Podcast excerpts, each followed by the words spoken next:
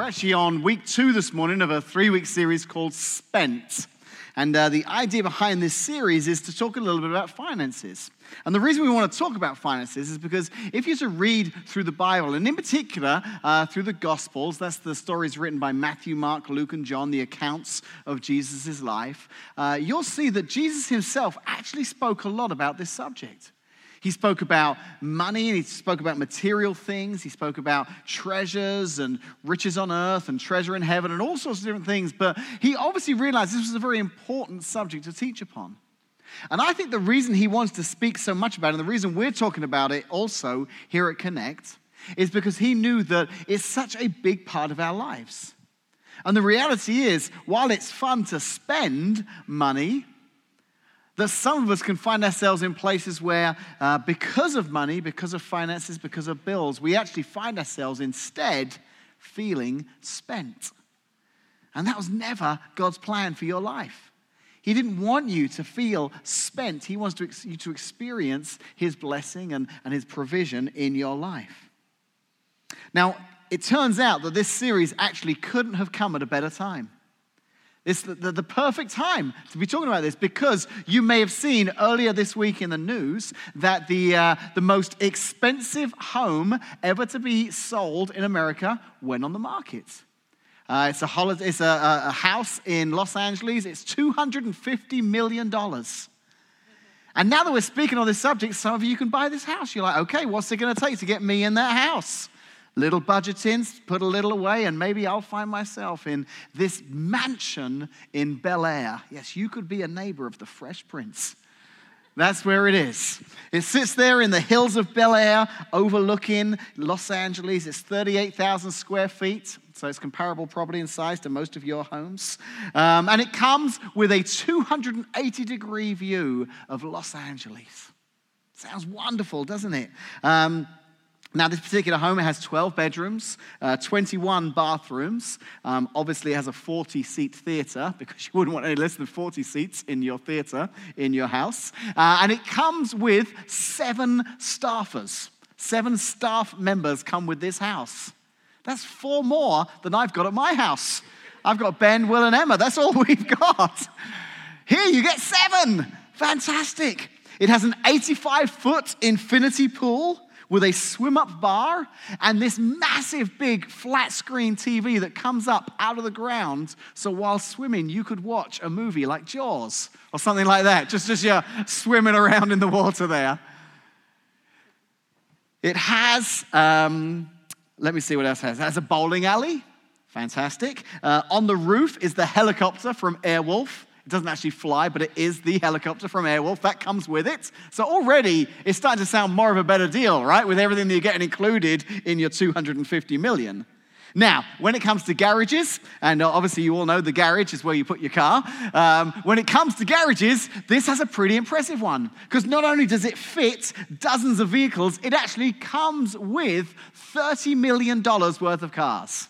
When you buy this house, when you sign the contract, you automatically are the owner of Ferraris, Bentleys, Lamborghinis, and a baby Formula One racing car. So now you're thinking, well, this is a pretty good deal. I'm going to look this up. Maybe this is a house I'd like to find myself in. But I know there's some of you here and you're thinking, I don't know, Dave. Sounds a bit excessive to me. Sounds a bit excessive, but that's because you haven't heard about the best part yet they have in this house a $200,000 candy wall. $200,000 for the candy wall. We have a similar thing in our house. It's a basket in the pantry. It's got some M&Ms from last Halloween. We don't have a $200,000 candy wall. I mean, it's kind of ridiculous when you look at it, but someone is going to buy this house. The guy who built this house knew that there was someone out there that had that kind of money that he could buy this house. But here's the problem with a house like this. Maybe not for us, but there are some who live out in that area who maybe have more money than you and I will ever see in our lifetimes who are looking, thinking, well, I liked my house till I saw that house. In fact, we came across a phrase last Sunday, didn't we, when we started this series off? We said, I am satisfied with what I have until you have something I don't have. That can be a problem, can't it, in our lives? I'm satisfied with what I have until you have something that I don't have. And that can kind of get us in trouble sometimes, can't it, financially? In fact, the guy that built this house in Bel Air, last year he, bought a, he built a 70 million house for a man by the name of Markus Persson or Pearson. You may have heard of him. He's the Swedish billionaire who designed the game Minecraft. Yes, he is a billionaire because he designed a computer game called Minecraft. There are no real mines in this game. It's a computer game, okay? In this, there are people who own real mines with gold and silver who have less money than this guy who designed Minecraft. And yet, I have to wonder if Markus Pearson is sitting in his $70 million house looking up the street thinking, wow, well, I thought I liked this until I saw that one. Now I kind of want to go and check that house out. Because we do that, don't we? we? We spend some money, we buy something, we're happy with it until we see something, and then we want that as well. Now, whether it's a house or cars or clothes or vacations, if we're not careful, that kind of thinking, it can get us caught into a trap, can't it? That kind of thinking, if we're not disciplined, if we're not careful, we can find ourselves in a trap. And here's the trap that I'm talking about. You may remember this commercial. Check this out. I'm Stanley Johnson. I've got a great family. I've got a four bedroom house in a great community. Like my car? It's new. I even belong to the local golf club. How do I do it? I'm in debt up to my eyeballs. I can barely pay my finance charges. Somebody help me. Need a smart way to consolidate your debt? At LendingTree.com, banks compete and you choose the loan that's right for you. I wonder how many Stanley Johnsons we've got living or here in the room this morning, living the American dream with that smile on their face. Somebody help me. Because it's truth, isn't it? That if we're not careful, if we, if we strive after things that we can't really afford, but we think we have to have, then, then before we know it, we get caught in this, this cycle of debt.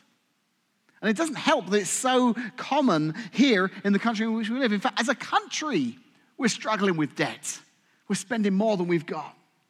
So we're surrounded by it, but listen to what the Bible has to say about this. A man by the name of Solomon, he lived um, a long time ago, and he's been known to be one of the wisest men that ever lived, and also one of the wealthiest men that ever lived.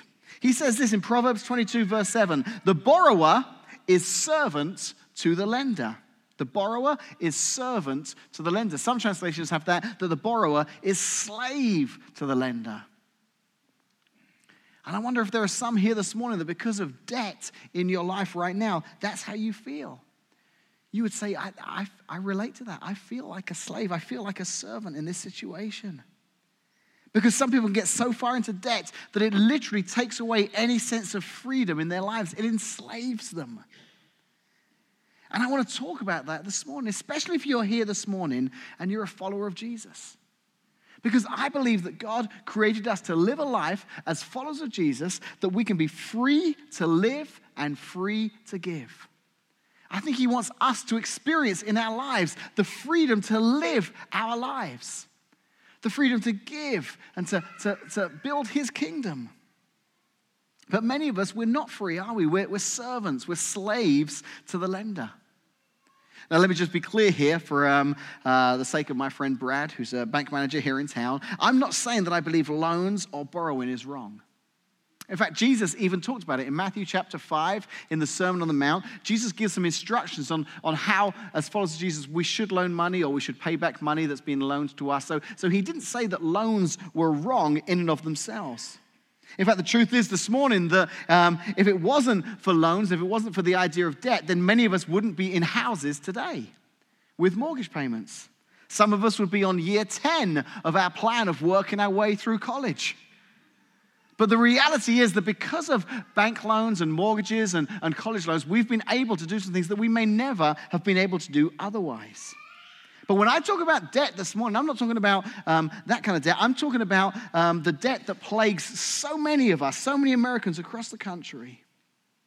And that's credit card debt. I found this um, research online in March of 2016. Um, just in your head, have a think about how much money you think is sitting in credit card um, debt right now across the United States. I guarantee whatever number you're thinking right now, this will be bigger $762 billion. $762 billion. Now, just to put this into context, when I read this article, this is the money that's sitting in what's called revolving debt. This is money that hasn't been paid off. So, if you're one of those people that uses a credit card and you, you diligently pay your balance every month, you're not included in this number. This is just the people that are carrying payments from one month to the next. Broken down, this means that the average balance for a um, balance carrying household is $16,000 sitting on credit card bills. And on top of that, this is what finance experts and, and people in the finance industry, they call this non-appreciating debt. So your house that you owe money on, that's appreciating debt because as you're paying that loan back, your home hopefully is, is growing in value. But these numbers, this is non appreciating debt. This was consumer products, clothes, eating out, whatever it may be, stuff that's lost its value, but you're still paying for it. And when we sit down and we start to look at the interest rates and the length of time it would take to pay this all off and the minimum payments, and we can very quickly start to feel spent, can't we? And God didn't want us to live that way. So I want to kind of look at the idea of, of what it would look like to be set free this morning. In fact, that's the title of my message this morning, Set Free. Set free from this cycle, this trap that maybe some of us find ourselves in. But I'll say this I'm, I'm not a financial expert. In fact, I, I would encourage you, maybe sign up for that financial peace class. Dave Ramsey, this is what he does for a living. He helps people get out of debt, he helps people figure out their finances. And I don't want to do that this morning because there are much smarter people at being able to do that. But what I do want to do this morning as a pastor is say, well, well how do we get here in the first place? What is it about me? What is it about us and our, our human nature and our sinful nature, maybe, that, that gets us to this place? Because if I could recognize that and if I could change some behaviors in my life, maybe at least I could change from this point moving forwards. I may still need to change some, some things from the past, but from this point forwards, I can put some new patterns into place. So, when it comes to having that freedom to live and that freedom to give, I think there are two key things that we need to do. Two very important things we have to do. The first is to try and eliminate that debt. Eliminate the debt. Like I said, I don't want to tell you um, exactly the best way to do that. That's what these classes are for. But we are going to look here real quickly at how did I get there in the first place? If you're here this morning, if you're one of those statistics with that kind of credit card debt that's built up, how did I get here? Well, I think the first thing that, we, uh, that trips us up, the first thing that gets us in trouble, is that we tend to overestimate the importance of stuff. We overestimate the importance of stuff. You know, the stuff we have to have, the stuff we think that will make us happy. The actress Bo Derek uh, once said, Whoever said that money can't buy happiness doesn't know where to shop. And that's a cute saying, but listen to this saying from a man by the name of Solomon. In Proverbs chapter 22, he says, Choose a good reputation over great riches. Being held in high esteem is better than silver or gold. Jesus himself in Matthew chapter 6, 19 talks about the idea of finances. He says this don't store up treasures here on earth. Moths will eat them, rust will destroy them, and thieves will break in and steal. Now, Jesus isn't saying here that stuff is wrong. We need stuff. We need clothes, we need furniture, we need appliances, we need a car. I mean, this is all stuff that we need in our lives. Jesus is challenging the amount of importance that we put upon this stuff that moths and rust will destroy. You know, a little over three years ago, a tornado came through Washington, and um, many of you were impacted by that, either personally or friends or neighbors, and maybe lost homes or lost stuff. And as a church, we were able to work with a lot of families. And, and one thing I heard time and time again in fact, Case and I, we'd had a fire in our house many years ago, and, and we related to this as well. And it was this idea of when people were going through with the insurance company trying to list everything they'd lost, is that realization wow, we had a lot of stuff, didn't we? I remember Case and I going through, and we had to throw a lot of stuff away because it had been damaged by the fire. And we were like, why, why do we even have this? And we kind of made this resolution man, when we clear all this stuff out, let's try and simplify. Let's not try and, but you know, it's, it's amazing how quickly all that stuff starts to build up again, doesn't it? How you start to accumulate all that stuff. The challenge is we're not to put or overestimate the importance of that stuff. Because if we do, it can lead us into that debt cycle. Here's the second mistake that can lead us into debt it's that need for instant gratification. Gotta have it. I've, that'll make me happy. That'll, that'll fill the gap. That need for that instant gratification. Jesus said this in Luke 12 15. He said, Beware, guard against every kind of greed, because life is not measured by how much you own. Wow, that's a great phrase, isn't it? Life is not measured by how much you own. So we, we look at these things that we could buy and we say, okay, I could save my money, I could wait till I could afford it to buy it, or I could have it now. Swipe, swipe. Now. I, I may not be able to afford it, but man, I need it right now you know, my family, and uh, my kids get on to me about this, but we have this kind of policy that anytime we see something in the store, we, we, we very rarely buy it in the moment. Especially if it's something that we hadn't thought we needed until we saw it, and then suddenly we need it. So we're out, and it's like, Dad, look at this. I've got to get it. And I'm like, well, we're not going to buy it right away. But Dad, come on. I was like, no, we're going to go home.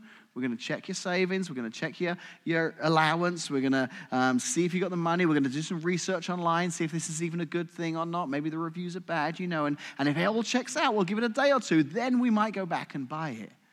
My kids like, oh, what if it sells out? What if it, well, I got have it now? And it's just, a, they just hate it. And for the most part, it's a great principle to have. Because very often there's been things that after a kind of a cooling off period, we've realized, you know what, we didn't really need that. I'm glad we didn't buy that. Or we found out that actually it got some pretty bad reviews. Or, or we found out it was a great deal and we've gone back and bought it. But just recently we were in England over Christmas and there was a soccer ball and Ben's like, Dad, I got to get this ball. It's a great deal. I was like, you know the rule, Ben. I said, You haven't got any money right now, but you might be getting some money tomorrow because we're doing Christmas with grandma and grandpa, and maybe you'll get some money. And, and he did. So we went back the next day with that money, no soccer ball it had gone. See, Dad, your system doesn't work. Fortunately, before we left England, we found another store where we were able to buy it. But I tell you, I'd rather have that problem than keep buying these things impulsively, that instant gratification, and then live with the remorse and the regret when we realize, man, we probably shouldn't have spent that money. Or we didn't really, we couldn't really afford that. We probably shouldn't have done that. But the difficult thing is, we're trapped, aren't we? We're kind of caught up in this, but if I get it, it'll make me happy, it'll complete, it'll fill that void. Jim Carrey, the famous actor, uh, I came across this quote this, this week from him. He said, I think everybody should get rich and famous and do everything they ever dream of so they can see that it's not the answer. And he has the wealth and experience to be able to say that because he is rich and he is famous and he probably has had everything he can ever dream of. And he's realized, you know what? There's more to life than this. But many of us get caught in the trap that if we can just get there, that will. And he says, man, it would be great if people get there and realize that's not what it is. The final mistake I think we made that um, sometimes causes us to find ourselves in debt is this idea of the, just the lack of planning for the unexpected the lack of planning for the unexpected. The truth is, the reality is that sometimes life surprises us, doesn't it? Things happen that we, we hadn't planned for. The car breaks down. Medical emergencies come along. The refrigerator that had been making that really weird noise for a long time, we just kept hoping it would hang in there, suddenly gave up. Like, man, we've got to buy a new refrigerator. We can't afford a new refrigerator. We better finance it. We better put it on the credit card. We better put it on the store card. And because of these things, because of life happening, we find ourselves back in debt. Now, I know we can't possibly prepare for every circumstance that life sends our way. But if we put some planning in place, we can help to avoid having to go into debt every time that life happens. Solomon talks about this very principle. In Proverbs 6, verse 6, he says this He says, Take a lesson from the ants you lazy bones. That's a great verse there, isn't it? Learn from their ways and become wise. Though they have no prince or governor or ruler to make them work, no one's forced them to do this. They labor hard all summer, gathering food for the winter. Solomon's like, you see the ants? They're working hard all summer to store food for the winter. That's a great principle. to plan ahead, to store some for, for, for what the future may bring. In fact, it's that kind of planning that Solomon's talking about here that leads us into our, our second way of being set free. The first way of being set free is to eliminate debts. The second way this morning to be set free is to plan to save. It really is this simple. I know this is kind of a practical message, but Jesus talks about this a lot. And I think he talks about it a lot because he wants us to experience that freedom to live and that freedom to give. So it's this simple it's eliminating debt and planning to save. I don't know if you remember at school learning similes. Any of you remember learning similes? Some of you are like, I, I think I remember that word. Can't remember what it is. But uh, a simile, okay, was something that your English teacher would have taught you. It would be something you put into a sentence to kind of make it a little bit more colorful, a little bit more descriptive. Uh, normally it would use the word like or as, and it just kind of enhances the meaning of the phrase that you're using. So an example of a simile would be, they fought like cats and dogs, or he was as blind as a bat or my love is like a red, red rose. It just takes the, the sentiment and it enhances it. So I came across this article recently, and um, it said that these similes were um, submitted by English teachers around the country, some of their favorite similes that students had used. But I did a little bit more research, and it turns out um, that these students weren't that creative. This was from a Washington Post um, humor contest. They had this contest for people to submit their best similes, and the top 25 were selected. I'd love to read all 25 because I think they're brilliant, but I just picked a few this morning. So here were the, the winning similes in this humor contest. The first one her hair glistened in the rain like a nose hair after a sneeze. nice. The little boat gently drifted across the pond, exactly the way a bowling ball wouldn't. John and Mary had never met. They were like two hummingbirds who had also never met. he was as tall as a six foot three inch tree. and then this one's my favorite. Her vocabulary was as bad as, like, whatever. you know, these are humorous, but I wonder this morning if I had to walk around and say, hey, listen, why don't we try and come up with a simile for our financial plan in life? I wonder if we could come up with a, fi- a simile for our, our savings strategy. And I wonder if we kind of walked around here and asked what our savings plan was. I wonder if, when it comes to similes, it would read something like this I save like there is no tomorrow. I save like there is no tomorrow. now, I'm not a financial expert, but I'm pretty sure if you went to your bank manager or any kind of financial planner, they would say, That's not a great plan. when it comes to financial strategy and planning, I save like there is no tomorrow. It's not good. But how many of us, that's our plan? That's kind of how we live, isn't it? Listen again to what Solomon had to say about this in Proverbs 21 20. The wise man saves for the future, but the foolish man spends whatever he gets. The wise man saves for the future, but the foolish man spends whatever he gets. I don't know about you, but when I read a little verse like that, being written by one of the wise people that ever lives, I want to be like the wise man. There's two options here, and I'd, I'd kind of like people to think, oh, yeah, Dave Jane, wise man not fool. But to live like the wise man, it takes discipline, doesn't it? We can really want to do it up here. We can really say, that's a great plan, but actually putting it into practice and living that out day and day, that's a little bit harder. Because sometimes it means breaking some, some habits. Sometimes it means changing our lifestyle a little bit. Sometimes it means getting a little bit more disciplined and organized. And it's not easy, but I want to be like the wise man. I don't want to be like the foolish man. So, Casey and I, we've worked really hard at this in our marriage and in our family over our years since being married. We've really tried to stretch ourselves. And what we do is we actually follow a, a plan that um, I think Dave Ramsey talks about this, other financial people talk about it. It's called the 10 10 80 plan the 10 10 80 plan. So that's what we try to do in the Jane household. So I'll explain to you what the 10 10 80 plan is. So I've got 10 $1 bills here. Okay, one, two, three, four, five, six, seven, eight.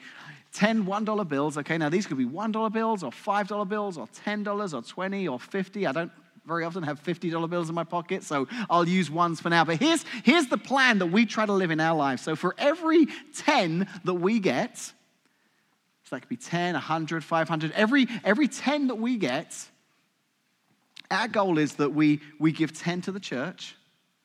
The Bible has this, this phrase, it's called tithing, and, and we happen to believe that that's what the Bible teaches about giving. So, so we've just decided as a family that's going to be our, our gift to the church, is that tithing, that 10%. In fact, actually, um, God's kind of been stretching us a little bit on that in the last few years because I was very legalistic in that. I was like to the penny, and, and you know, God really started to challenge my generosity, and I'm trying to stretch that now a little bit. You know, it's just to even go over and above that, so I'm not just so legalistic there. But, but that's what we do. So the first 10 uh, we give to the church, the second 10 we put in savings. So 10% to the church, 10% savings, and then we try and live off the 80%. We try and live off the other eight. Now, it's difficult to do that sometimes because things happen, and, but we just want to discipline ourselves to be able to live on the 80 and not the 100. Now, I know many of you strive to do that as well. Some of you have made that same commitment to give to the church, and we are so grateful. We honestly couldn't do what we do without you. And whatever amount you choose to give, we are truly, truly grateful here at Connect Church. It makes a huge difference in the lives of many people in this community and around the world. So thank you so much for your gifts.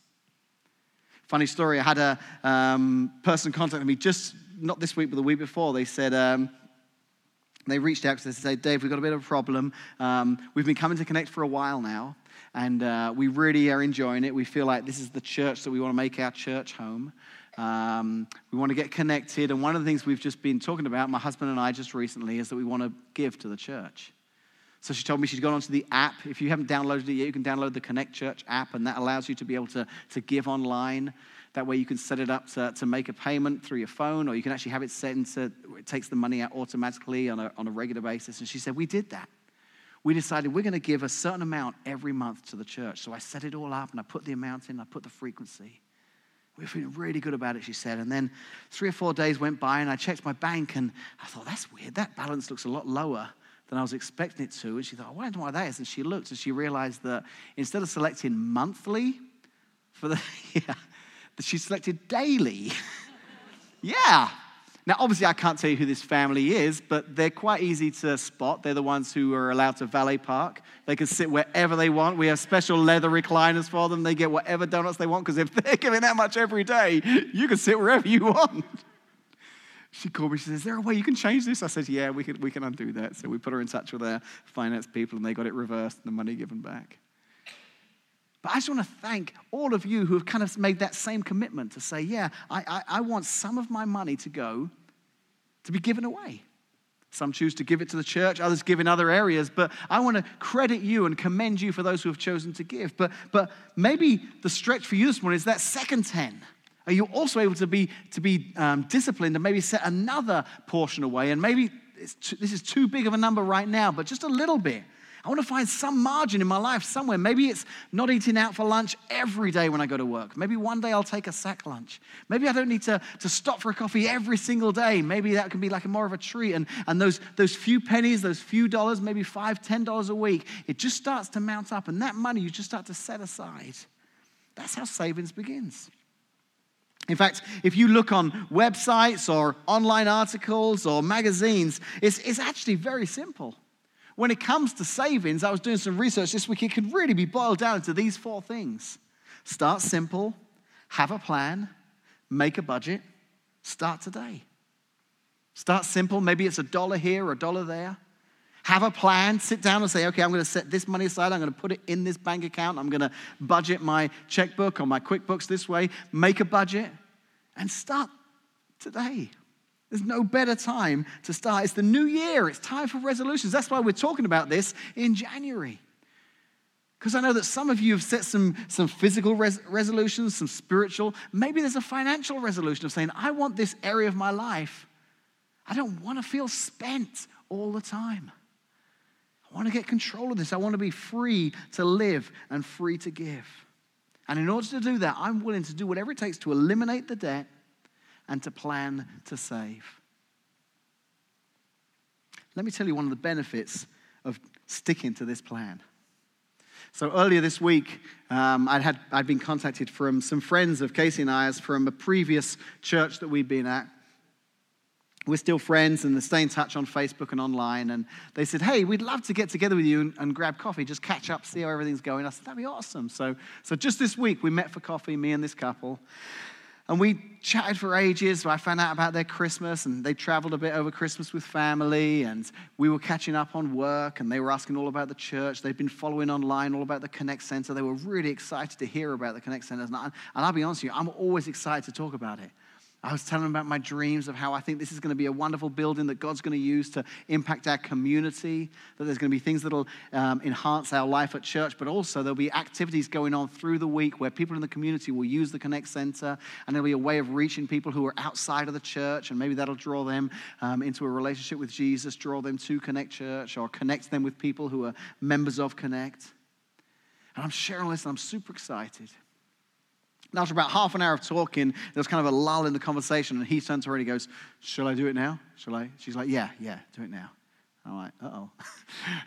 What's happening now? So he starts to reach into his pocket. He says, So we were talking over New Year, and actually, we were coming back from being with family, and it was a long drive back from Texas, so we were just chatting with one another, and uh, we were talking about what's going on at Connect, and we were thrilled to hear about this Connect Center. And, and my wife actually said to me, You know, I feel like God's prompting me that we need to give a gift to Connect Church. In fact, I think we need to give a gift.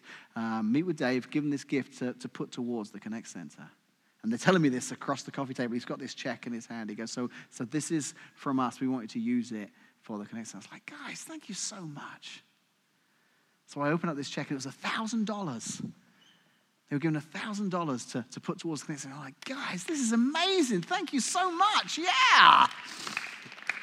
I was like, honestly, we are so going to be able to use this, and, and I'm, I'm, thrilled. I want you to come and see the building, know that you played a part in this. And, but this was the best part of the conversation. He said to me, You know, I've got to be honest, when, when my wife told me that she felt prompted to give, I was like, Yeah, I'm up for that. And, and then when she said how much, I'm like, Oh, I don't know.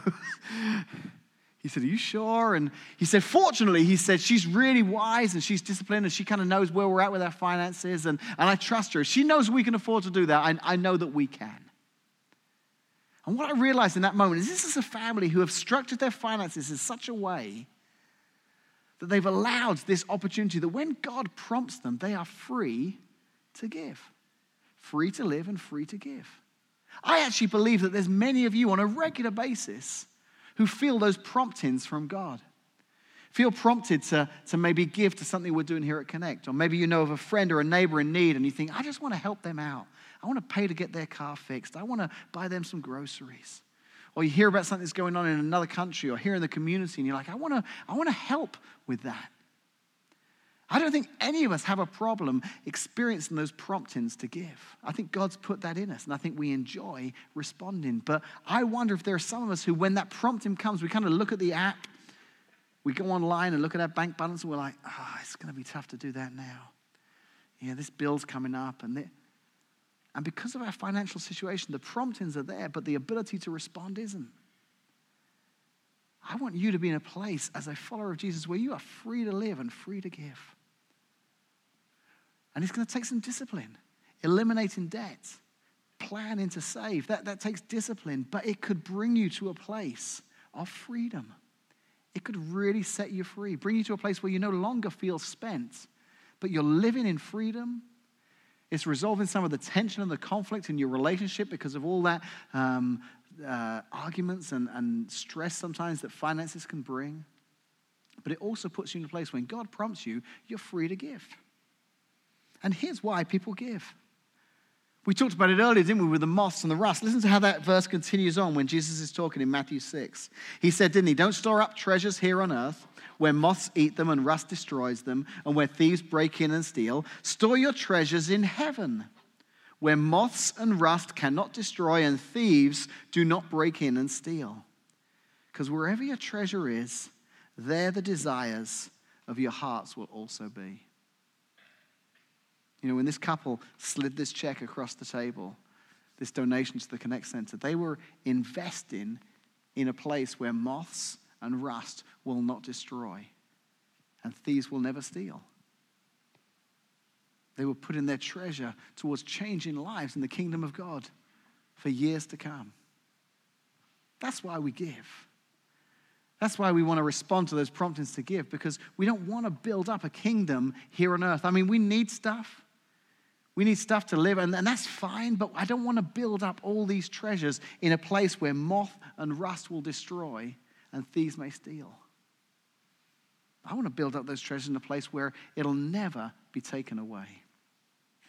So, why not join me this morning in making a commitment in 2017 to eliminate debt, to plan to save, to find yourself free to live, free to give, and no longer feeling spent?